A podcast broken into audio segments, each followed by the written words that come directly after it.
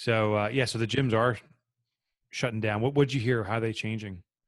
Well, I mean, so I mean, we're in New Jersey, Yeah. and my gym has been closed since March, um, and I was still getting charged, so I had to call them and then fight the charges. Uh, and then in the meantime, you know, everybody on our team is trying to do workouts and stay motivated and do this stuff. Yeah. So I'm like, well, how am I going to get my workouts in? Uh, so I started putting together a home gym, Yeah. and it cost way more money than How much did that cost you? That setup? all set up. Yeah. Do you really want to know? Right, So, So, I don't think you really want to say. so, so the weights normally you can get bumper weights will be about like between one and two dollars a pound. Um, I paid four dollars a pound, so it was over eight hundred dollars for. I mean, bumper weights. They're rubberized. They're they're rubber coated on the outside. But people use them for CrossFit a lot. I like them because I don't really do too much CrossFit stuff, but um, they're quieter. Like they're not the Yeah, for sure. like, they're, like slammed together. Yeah. You know, so You get clanking. Yeah. and they're all the same. They're all the same uh, height.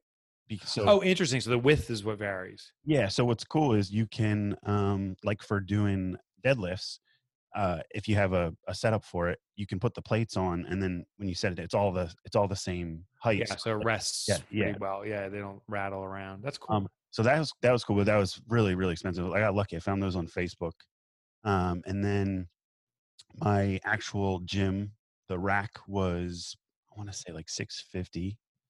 Um, the bench was 350 um and then what was the other big piece of equipment oh and then my uh my deadlift um it's like an octagon uh, Yeah. that was like 250 All right. So you're so- saying over a little bit over two grand. yeah It's yeah legit. That's yeah, but you know, the thing is, are you are you going to use it? And, and I think the big question is, are you going to use it on the long haul? I know when I got to get something new, like I always use it instantly, of course, because it's new.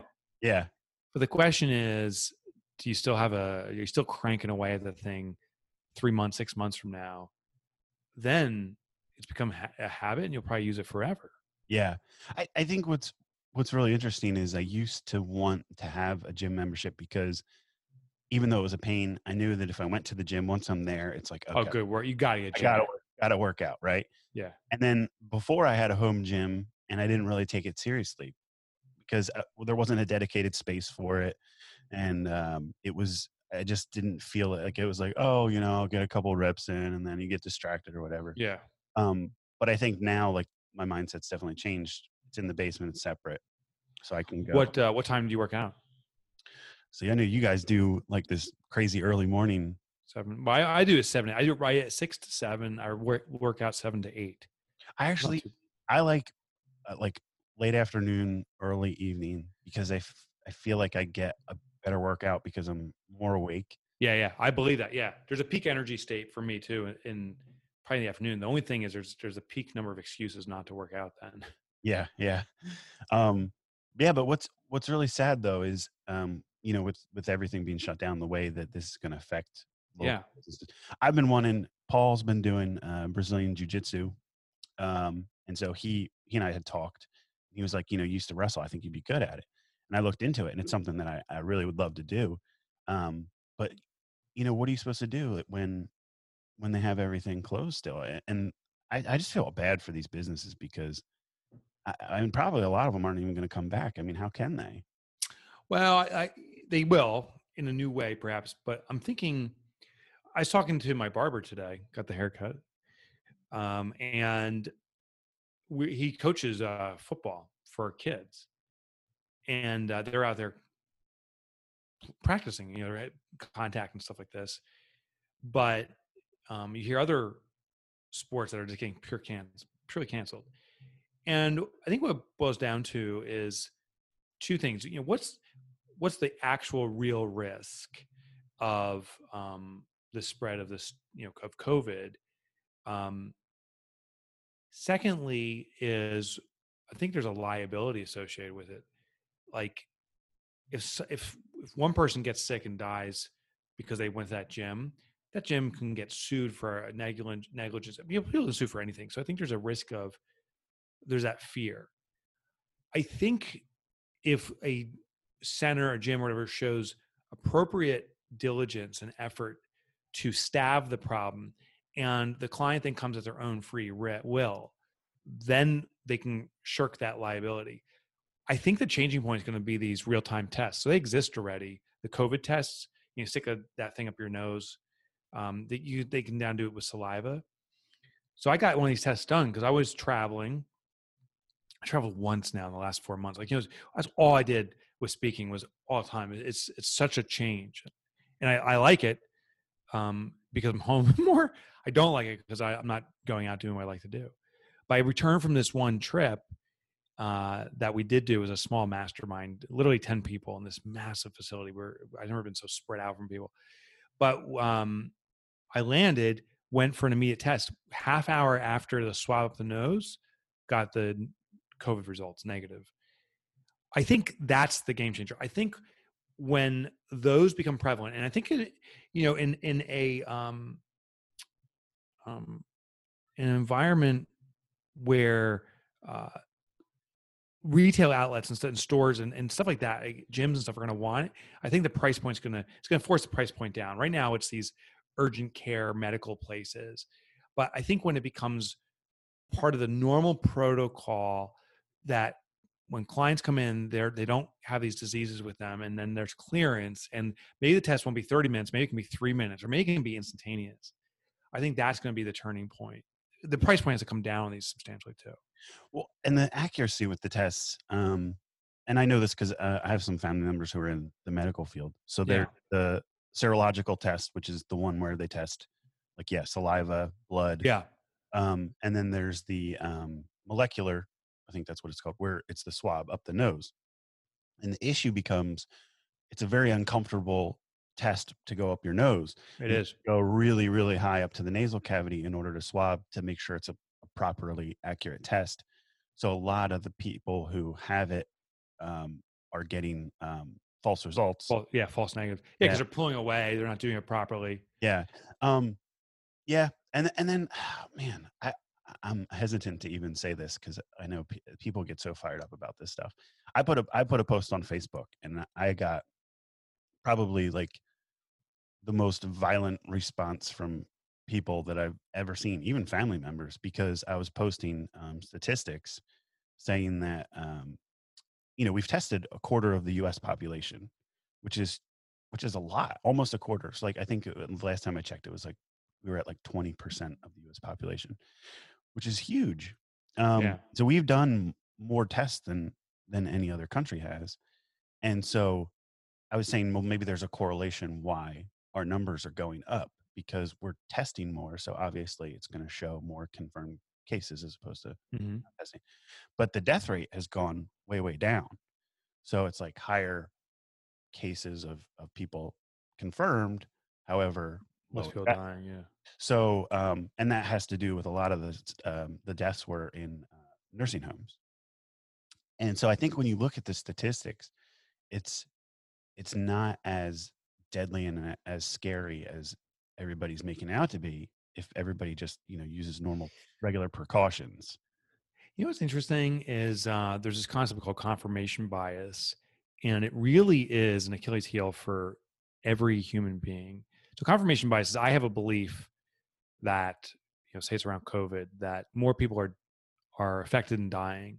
I will when I see information that supports it, I'm like, yeah, see. And when I see information that doesn't support, I'm like, well, that that's mythology or that's made up. I disregard it. So we put a disproportionate significance in what we want to be true what we believe to be true already. Well, there was this great article I read. My perception was great about blind spots and how confirmation bias can hurt us. And the article argued, the concluding point was, how can I prove myself wrong about a belief? So if we simply, if we all went in, actually, we don't all have to do it. Whoever chooses to do it, to say, how could I be wrong about my belief, and earnestly seek out that knowledge, the information, will bring balance that confirmation bias and bring real fact around.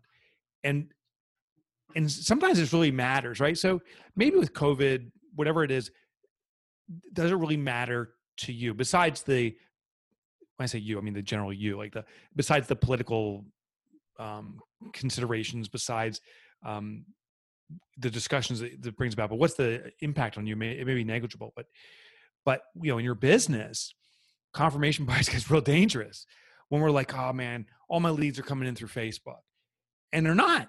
You know, you, you got two leads that came from Facebook. You got 30 that came in uh, because you did this direct mail campaign a year ago uh, and you totally forgot about it. Said one year from today, call me because I'll be bigger and better. I'm ready to serve you. They also happen to be friends on Facebook. Like say Facebook is working, and we ignore something that works. Mm-hmm. If if we simply ask, how could my belief be wrong? Then it opens our eyes to the things outside it. Listen, I'm sharing what I heard. The application that's hard because confirmation bias is real easy and real fun. Yeah. And it, it becomes shocking how people can't see the opposite. I'll tell you, when it comes to politics, wherever you sit, you're right. Everyone's freaking right. And that's the problem. We, we are right about the things we want to see, and everything else we disregard uh, and shirk around it. It's a shame that we cause this conflict among each other.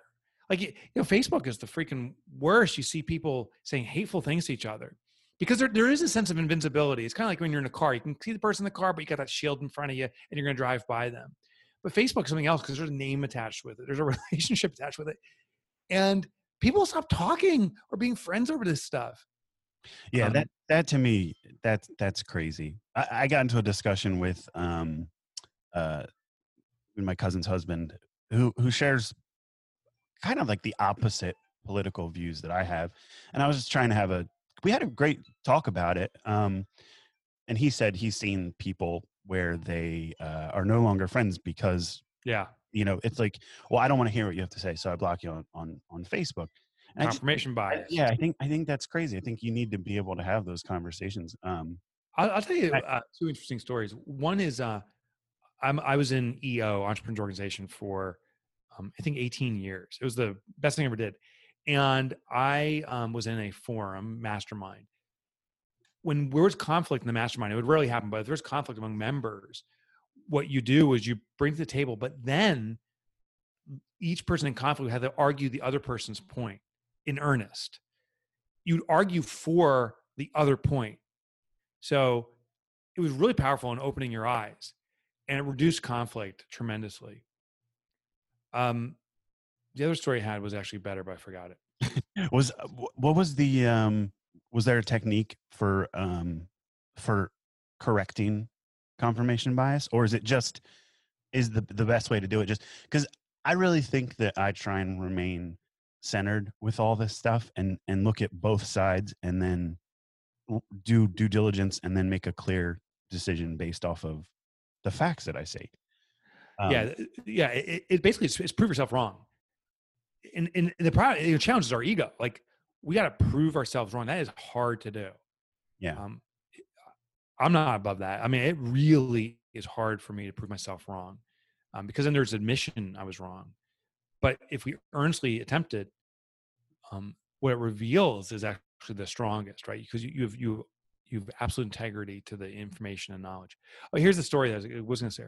So there is this uh, friend of mine who was anti NRA uh, and just fully against it and had confirmation bias and so forth. And one day she woke up and said, Oh my God, I actually need to join the NRA. She joined the organization to understand it from the inside out, to overcome her misperceptions. So she was coming from it, you know, this kind of tree hugging mentality and guns are evil. She said, but there's a lot of people that think guns are good. So she joined the NRA insider access. And I think her opinion shifted. It didn't shift to the other side. She didn't become like this big gun advocate, but she found a center. Um, and as a result, she became a trusted source too. Yeah. You know, is what interesting is is the more biased I think we are, the more we're like this is the way or the only way or the highway, the less trusted we are too. Yeah. I, I, think that's really cool that she did that because um, I thought it was ballsy, right? I mean, how many people would have the courage? I don't think I have the courage to do that. Yeah, I hope I do. I don't know if I do. Well, I mean, personally, and you know this, I'm a big pro Second Amendment guy, and yeah, um, but I, I base that off of a lot of things, um, including data and facts and you know the reality of of you know the situation and all kinds of stuff and so i love talking about it with people because there's so much misinformation out there about it and a lot of it has to do with the laws that are made to prevent you from owning a firearm um, and when when i tell people well that's not really what that is that means that means this then they like kind of look at me like well wait what are you talking about because they never Yeah. heard that before because a lot of the stuff gets perpetuated completely You know, it's. I'm sorry. I'm Yeah. sorry. no no You know what's, what's funny is streaming. You said I'm pro NRA and I back that with data and facts, which is often an Not- indicator not of. pro, well not pro nra pro second amendment The- Pro, I'm, all right, I'm, sorry, Yeah. I'm sorry. I'm sorry. That's right. You did say it. I'm pro Second Amendment. Uh, I'm, I, I know the data and facts, which could mean a confirmation bias, right? So we're looking for it. I wonder if the interest, the I wonder if there's a new phrasing of that saying, um, uh, amend, you know, Second Amendment curious or something like I am intrigued by the Second Amendment, and I wonder if that causes the investigation to be different. I, I don't know. I don't know, but Well, that's the power of bias, you know. yeah yeah i mean eh, you know I, I mean not to get in the whole like gun thing but based on you know what the media puts out there when you look at you know a lot of these mass killings you know everybody says rifle rifle rifle Mhm. that's really not the case the case is when you look at the data it's more shotguns it's more handguns than anything else um, but that the rifles were made the scapegoat and then it kind of like just you know And you, you, you enjoy a rifle, right? I, no, you a not, necess- not necessarily um You're a hunter. well yeah but uh but the thing is i mean so there's when people say uh I love that there's a cattail just shooting up behind you over your shoulder. look he's, he's cat ass in the screen. He's gonna crawl behind me. Yeah. Yeah. He- he- he- there's a window to the left of me. So um, ever since we've been doing these uh, Zoom recordings and I've been home, I'm always so worried he's gonna step on the soundboard behind my computer when he Oh, yeah, yeah, yeah. on the window. Yeah. Um, but no, I mean, there. Uh, you know, people will say things like, "Oh, you don't need." Um, an, an assault rifle, which I hate that term, by the way, and there's lots of reasons for that. You don't need that for for hunting. Well, that's not true. There's plenty of um, situations where you would use that type of rifle because it's a smaller caliber with a with a higher velocity further. So like for um, hunting hogs or like varmint on the property and stuff like that. Yeah. Um, but for the most part, when you're talking, um, you know, hunting deer and things like that, then you there's shotgun week, so you use a shotgun. Uh, there's muzzle loader, so you can go old school and use a muzzle loader. Um, I like bow. That's my preference um, because I think Yeah, you don't hear of any mass murders with bow. no, yeah, you don't, yeah, No, it's funny. So like, um, so I don't have a gun. I don't have an interest in guns. So I I definitely slant toward no guns or whatever. Um, so it's interesting. So my confirmation bias is, oh, these are fully automatic assault weapons that are typically used. I don't know if that's the fact, but that's where my mind goes, right? So any news that supports them, like there's proof, there's proof. yeah, But anything that shows otherwise, I skip over it. yeah, You know, I wonder if the biggest mass murder weapon actually is a bomb, right? It's not. It's not any guns at all. It's these bombs. Yeah. You know, I made the you know these mass murders. They happen not just in the U.S. They happen all over the world, sadly. And I wonder if that's it. But you know, I don't even look for that. And and that's just that's the point of confirmation bias. Once I have a belief, I'm gonna look for the things that support it. Well, and that's the thing is like, you know, my my belief is that if they if they commit these heinous acts with with a gun, then that's just the tool that they're choosing to do it with. There's other tools available. Like the Boston Marathon, they used a rice cooker to Yeah. to kill people. Um, so I think that you know it, it's really easy to to say, hey, you know, let's get rid of guns. Let's do this. Let's do this because you know you see that they can be used for for bad things. Um, but me personally, I think that you know I, I don't know any legal gun owner who's ever committed a an an act you know that was that was incorrect. I think that if you're a good person, then you know you're a good person. You're not going to do anything bad with it. If you're a bad person, you're going to find a way. And the thing is, if if all guns were banned tomorrow, well, which is let's it's hypothetical, but you're never going to be able to get rid of all of them because they're already out there.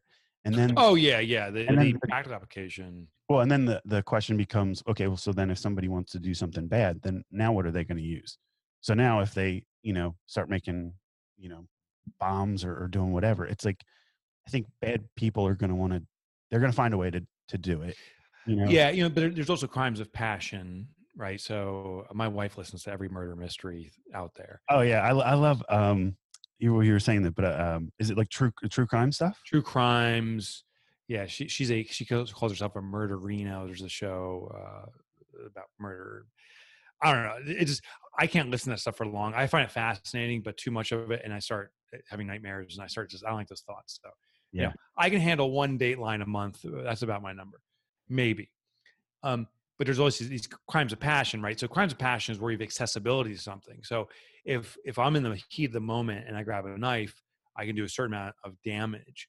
If I have a uh, a, a gun uh, in the passion moment, I may have be able to do more. I think that's the counter argument.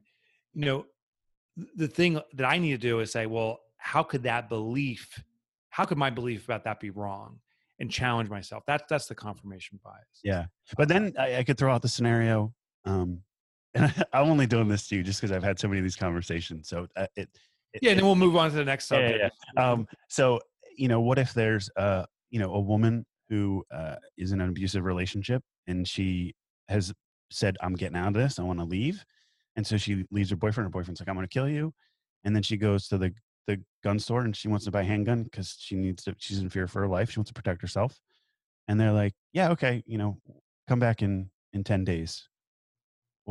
Okay. Well, what am I supposed to like? What does she do in the meantime? You know. So there's there, there's uh, there's arguments for you know for for both. You know. I understand. I understand. I understand. The, the point of confirmation bias is that when we lean toward one side, we'll find more arguments to support it than not. And I, and bringing us back to business, that's where I see business business owners struggle. Um, it's funny. I'm, so I'm writing a book on marketing right now, tentatively titled "Different is Better," and uh, was just actually just right before we got on this call, I was, I was right working on the first chapter and tweaking it. The most common thing to do is to replicate the pattern of other quote unquote successful businesses. So what most businesses do when it comes to marketing is we look at our competitors or someone we admire, you know, um, some brand, see how they're marketing, and then try to do our own version of it, which really isn't a confirmation bias. It's uh, but it's similar in that we move down these very narrow channels of activity, and when we do it and we do see it works even ineffectively, but maybe works sporadically here and there, we then say, "Oh, I got to try that harder." And my argument is, um, in the vast majority of cases, when it comes to marketing, it's actually doing what you're not doing, which is going to serve you the best. But it requires us to take that bold step of challenging our existing thinking. Yeah, which I think is that's It's tough. hard. It's tough. Yeah, It's tough. it is. It's tough. You know what's so fascinating about marketing? So, uh, um, the argument of different is better, the book title, is there's a part of our. I think I just shared this on some other podcast, but I'm not sure. Um, there's a part of the human brain called the reticular formation. It's at the base of the the brain, uh, at the top of the brain stem, and it's a. My understanding is it's a neural net, like an actual net, both in a literal and figurative um, description. Literally, it sits at the top of the brainstem as a net. And what it does is as information comes to it, the reticular formation is designed to ignore everything it can. So the brain is optimized to not see and experience things. And simply the formation allows through it the few things that are of most relevance. So right now, uh, focus attention is one thing. So while you and I are talking, our brain, the reticular formation is making an effort to stay on topic it allows us to trigger other ideas and thoughts that that's actually i think it's the prefrontal cortex that does that but it allows it allows our minds to come up with those stories and here's i had a friend and you can you know do this and that because the reticular, forma- reticular formation is sitting there ignoring the fact that there's a thousand things going on. I could literally pick up this reddish marker here and spend an hour investigating this. The ridges here. Why is this red? The plastic it's made of. Why is this bump here? You know pulling it up. Why does it make that noise that when it opens and there's a click? Our, our brain could go on for hours on any individual thing and if it devoted that equal attention we wouldn't be able to leave our seat. We just sit here just in constant evaluation which is would be deadly. We'd starve to death because of distraction Yeah. So the mind knows that distraction is the most dangerous thing, and therefore the reticular formation uh, is designed to, to ignore it. Therefore, our brain is very efficient at ignoring. So an example is if you see something in marketing, maybe email marketing. It's funny when we were talking before. It's like, oh, dude, I, I sent an email half hour ago. I probably got buried. Yeah, well, I got these spam filters and stuff. They did block out the 500 emails, but other ones got in above it. It used to be rewind 10, 15 years ago. That first email marketing message came in. It was like, oh, this is what is this? It was different. Our reticular formation hadn't built up that filter to ignore it, but it becomes very efficient at it. Very quickly, our brain learns, oh, email with certain type of title, probably marketing, should ignore it. And by the second or third one, gets really efficient at marketing, uh, ignoring it. And therefore, email marketing is less and less effective. Yeah. Now, people continue to do it because the per dollar cost, like it, it, costs so little for the return, but it's less and less effective. Mm. What we need to do to break through the reticular formation is different. If you do something that the brain has not built a net or filter for, or that filter is not being used much anymore, it's kind of fading away, that's how you pierce through it again. Yeah. You know, it's it's interesting. Um, there was so the one benefit, and I think we discussed this briefly before, was, uh, of COVID has been our teams. Everybody's been working on personal development, and I yeah. think to like a higher degree because you know we're, yeah. we're from home. You know, so like me personally, it's been uh, trying to work out more, uh, and then guitar. And I know you're, you're are you are you jamming out on it a little bit now? I know like five chords now. Yeah, it's awesome. Yeah. So the, well, the, ma- the major chords, I presume, right? Yeah, yeah. This nice. the simple versions. Dude, and, every ACDC song you've already mastered. yeah, yeah. I know, I know. Um, so it was cool because there's uh, this guy. I've been I'm watching videos from people, not on how to like. I, there's a program I used to teach, but um, just tips on like, hey, when you're starting out, don't get discouraged by this. To keep yeah. it positive, because it's really easy to get discouraged, especially with the the fingering on the frets. So uh, this one guy yeah. said one of the best things that you can do. Read this book. It's called Deep Work. Have you ever heard of this? I have heard of the title. I've not read it. Yeah. So he he recommends that, and he says it in you know, and basically what it comes down to is like you use guitar as an example.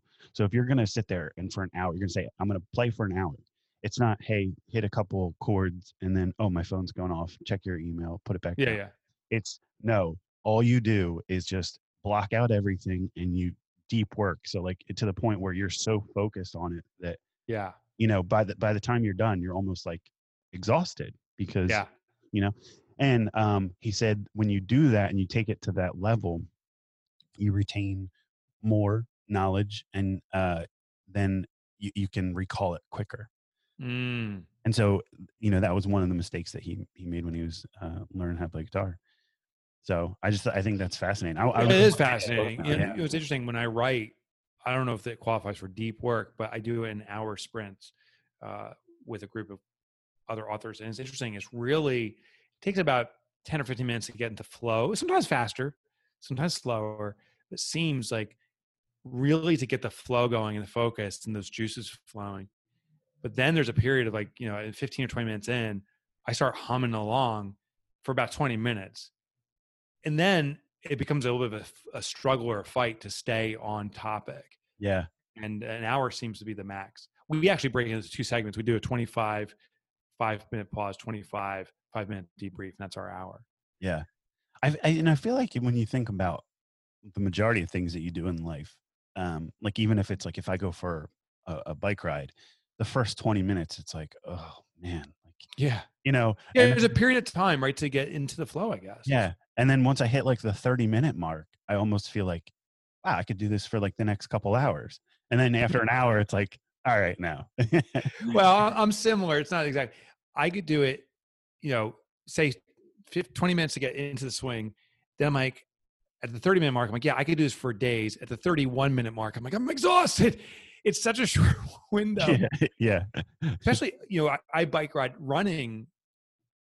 Like I'm not a runner. I don't and what I mean by that is, uh, can I, just, for the listeners, can I just say this? Mike says he's not a runner. You're like a gazelle, dude. Like, oh, right, right. You see me run, right? Yeah. I can, I can move. I. The reason I say I'm not a runner is because I don't get enjoyment out of it. Like I, I don't think there's been once I'm like I, I can't wait to run, and I, I feel like I need to run. Um, I need to get the cardio, but to your point, it's uh, when I first get out there, I feel creakety and so forth every time, and sometimes this is for a few minutes. Then there's a period that um, I feel like oh I can run forever, but it's usually short lived. Every so often though, I get into swing, like it just things that start clicking.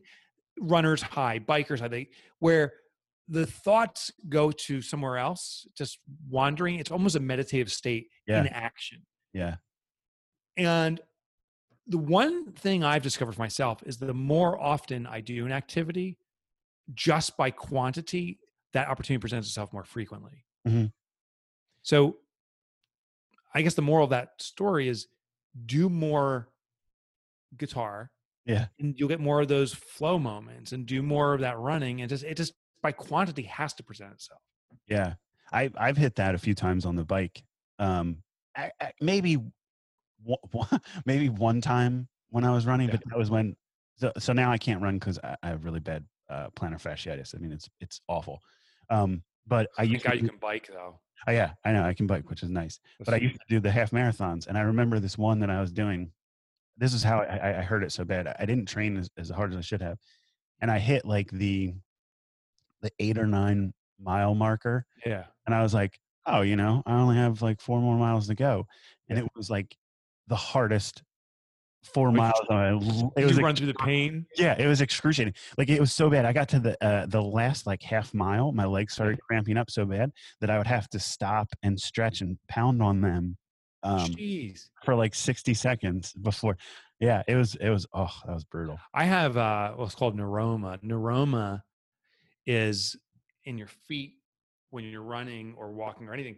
That the the feet will start rubbing a nerve between your toes, and it feels it feels like a burning sensation. And it can become excruciating. Well, I did the you know run through the pain like an idiot uh, because that's what you did in high school and college sports. Like you know, rub some dirt on. yeah, it, that's what the coaches tell you. Yeah, "Hey, Yeah. don't be a wuss. Yeah, don't be a wuss. So I was running this one particular run. I'll, I'll never forget. It was a five mile run. I was on mile four, and the burning sensation was getting worse and worse. I'm like, just push through it. You gotta get that five mile mark. I could barely walk home after that. Um, similar to plantar fasciitis, I believe in the pain sensation. And um, I went to the podiatrist. Is that the person that looks at your feet? Yeah. Like, oh yeah, you got neuroma. He's like, you can you can uh, put cortisone in there and reduce the pain for a couple of weeks. Um, you can try to wear orthotics and do all these different things to naturally resolve it, or we can just simply remove the nerve. He goes, but you'll have no feet, no sensation in your in the front of your feet anymore. Oh, if I didn't, you know, run through the pain, um, so now I, I try to navigate. I have uh, orthotics. You actually learn to walk or run differently to re- reduce the impact. Um, but it's a permanent life problem, and, and you have it too now. Yeah. Eh, And the, the thing with, with I've done so much research. Um, I actually had a shot. I got the when I went to the podiatrist. Yeah, shot. I went to the podiatrist, and uh, I didn't at the time. I didn't know what I know now, and uh, the option was, "Hey, I'll give you a cortisone shot." And I said, "Okay," and I didn't realize that could be more damaging. Well, if you Yeah. go too far into the the fascia when you do that injection, you can actually rupture it. And I think that's what happened because then for the next week, I was in 10 times more pain than I was in before and I couldn't walk. And I was like, this is not, this is not right. Like, this is not cool. Oh my god! And then um, at the time, I was, my job was, you know, 10, 12 hours a day on my feet on concrete. And uh, it, it just got so much worse. It's starting to get a little bit better, but I don't, I don't know if I'll ever totally get rid of it. I think. Yeah, yeah, yeah, yeah. yeah. it You know, it is amazing. I, there is a lot of thing you, things you can do naturally. I, I, uh, I bought a book on it. I haven't read it yet. Just started it around different foot problems, um, and there's a lot of things we can do. I don't know. I, I'm investigating it because the last thing I want to do is an operation. Yeah. I, I got to ask you this because I know you used to read like a maniac, right? Yeah. And that, so now, I mean, your schedule's crazy. You, you're writing your new book. Do you, do you have time to read anymore? I do, I do. So I, I, well, the cheat is audio. So when I in the weight room, almost every single day, I'm I'm listening to a book. I'm I'm just finishing Indistractable by Nir Eyal. It's uh, it's interesting. um, on what causes distraction, how to prevent it, and stuff. Um, but I also have traditional reads. So I just bought, I think, like six books. When I go, I go. Yeah. Uh, that are all packed up, style, piled up on my night table. And before I go to bed, I'll read for a half hour. Weekends, I'll probably read for an hour or two in the morning. Um, I love it. I, you know, I just read uh, Stephen King's book on writing. Like, uh, he wrote a book about writing. Oh, he wrote he wrote a book on writing. Yeah, called On Writing. Yeah. It got me jacked. He's a obviously he's a good writer. It was just really interesting to hear him write about writing. It was, you know, instead of a horror story for once, you you know, it's something different. And it was just fascinating. Yeah. Um, so yeah, so I don't read as vigilantly as I did, but I, I definitely keep a, a pace going with it.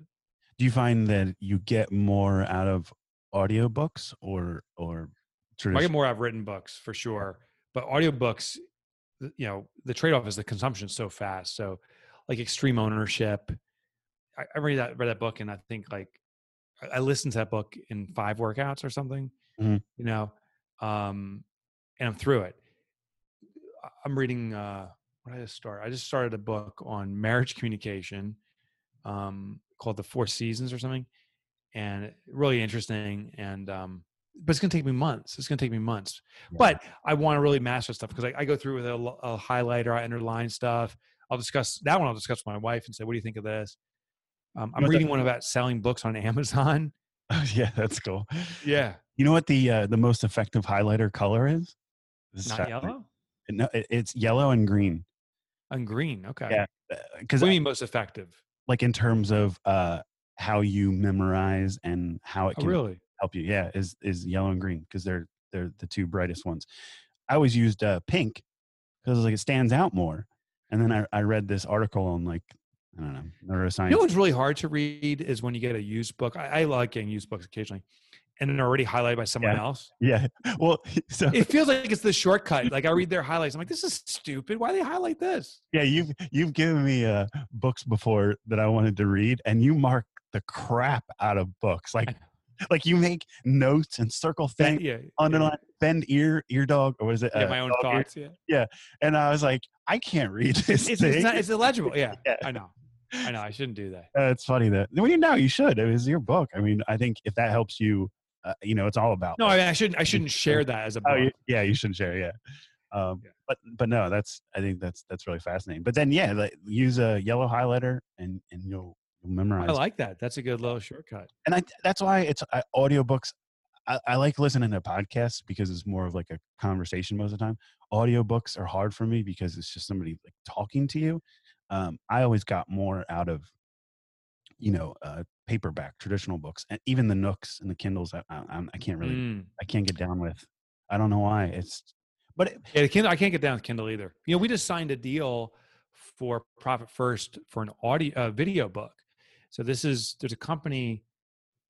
I can't remember her name, um, but there's a company that's creating video books, and so I think what they're doing is they're blending the traditional audio read with animation, graphics, uh, some interaction with the author and stuff. I think my belief is that's where books are going. So I think audio is going to continue to grow in tremendous ways. I think print will be around forever just because it's a great physical experience. I, I think though these video books, I think in, engagement reading where where you can almost like choose your own adventures, you flow through books is going to be more the way people go. Um, that maybe like if you ever sign for a like an online course or whatever, they just give it to you linearly. They say, you know, here's course one through twelve. I wonder if if a book is going to be chopped into fifty pieces, and it's going to say, you know, what's the biggest challenge or need you have right now that applies this book, and they, they tackle that and say, how's it applying? Now let's go here. I think it's going to be much more choose your own adventure. oh, adventure. that's cool. Like a like choose your own for nonfiction. yeah, Yeah. Yeah. you know with the fix this next we actually are playing around with that so if people take the fix this next evaluation at fixthisnext.com uh, when you do it it only throws up the relevant videos toward where your need is because the whole idea in fix this next is this um, rush we have to doing just anything in our business as opposed to the right thing I, I call it the rush for the apparent over the impactful. There's a popular saying says we we put the urgent over the important, and I think that's actually not true. We don't pick the urgent; we pick the obvious, the apparent, and we place urgency on it. So we put this artificial urgency on things, thinking is urgent; it must be done now. It's not true. So we don't pick the urgent; we make it urgent. Hmm. And but it is to the compromise of the important or the impactful. So, and fix this next. Uh, the tool identifies the one thing you need to work on and then the, the discussion came about it's like oh that means we should only provide the solution for that one thing like why distract people with other things that they don't need to focus on so it's kind of a choose your own adventure for the book Yeah. that's coming about Awesome. That's cool. Hey, just one quick thing before we wrap this up about the choose your own adventure. Uh, I remember distinctly when I was a kid, I was given, I think it was a series of, of choose your own adventure books. One of them was about dinosaurs. And you're like a, a time traveler, right? So you go back to the dinosaur period. And so I would do, and I don't know how many other people did this, where you're like, okay, do you want to do A or B? And they're like, Ugh, all right, I'm going to do B. And then you flip to that page and you start reading, and it's like, oh no, you died. And then you're like, Go "Eh, back. All right, I'm going to go back to A, you know, like, and yeah you, you never really commit to the decision. It's always just like, like kind of preview it. And then you're like, yeah, all right. And then you go back and it was yeah like i the, did that too i way. love those books i thought those books were awesome Yeah, they were cool. Yeah, I'm surprised that in the adult genre you don't see this. I'm, I'm sure they are. There's some vertical, there's some cult kind of community that's into that, but it's weird that to me that's not a mainstream thing. Yeah. If we enjoy it as kids, wouldn't we enjoy it as, as adults too? Yeah, I, I I don't know if if they. I mean, I haven't heard much about those kind of books for a while. I don't know if they kind of went to the wayside or if they're still around. I think you're still around for kids. I know my, my son. He he grew up in the Goosebumps was the popular kind of scary thing. Yeah, There was Goosebumps okay. Choose Your Own Adventure. Um, yeah, I bet you uh, a, a naysayer big. Well, life is choose your own adventure. We don't need more books. My whole life is a goddamn choose your own adventure. yeah, that's funny. Yeah. Cool. All right. This is fun, brother. I, I hope uh, our dear listening friends. I hope you enjoy this too. It's, it's just me and Jay Bone in the studio, talking shop. yeah. If, if there's anything that you would like us to discuss, I mean, these so far have been hitting all kinds of random points on things. Um, but just send an email to ask Mike at mikemichalowicz.com. Um, and then, yeah, check out the podcast if you're not subscribed uh, at it. www.mmpodcast.me. Yeah, and really, if you don't mind subscribing, it's a big deal. I hope it'll serve you because you won't miss an episode, but it really serves us. The more subscriptions, the more it spreads the word on the work we're doing here with Mike Up in Your Business. So uh, we'd be honored if you. I would be honored if you do. it. Yeah, and we really love uh, doing this content for for people. So I mean, it it you know it's fun for us, but we also want to you know serve the community and and have a benefit. So so Bingo. yeah, please like comment, uh, you know, send us an email if there's anything you want to hear, and and we'll get it up. rock and roll. All right, guys.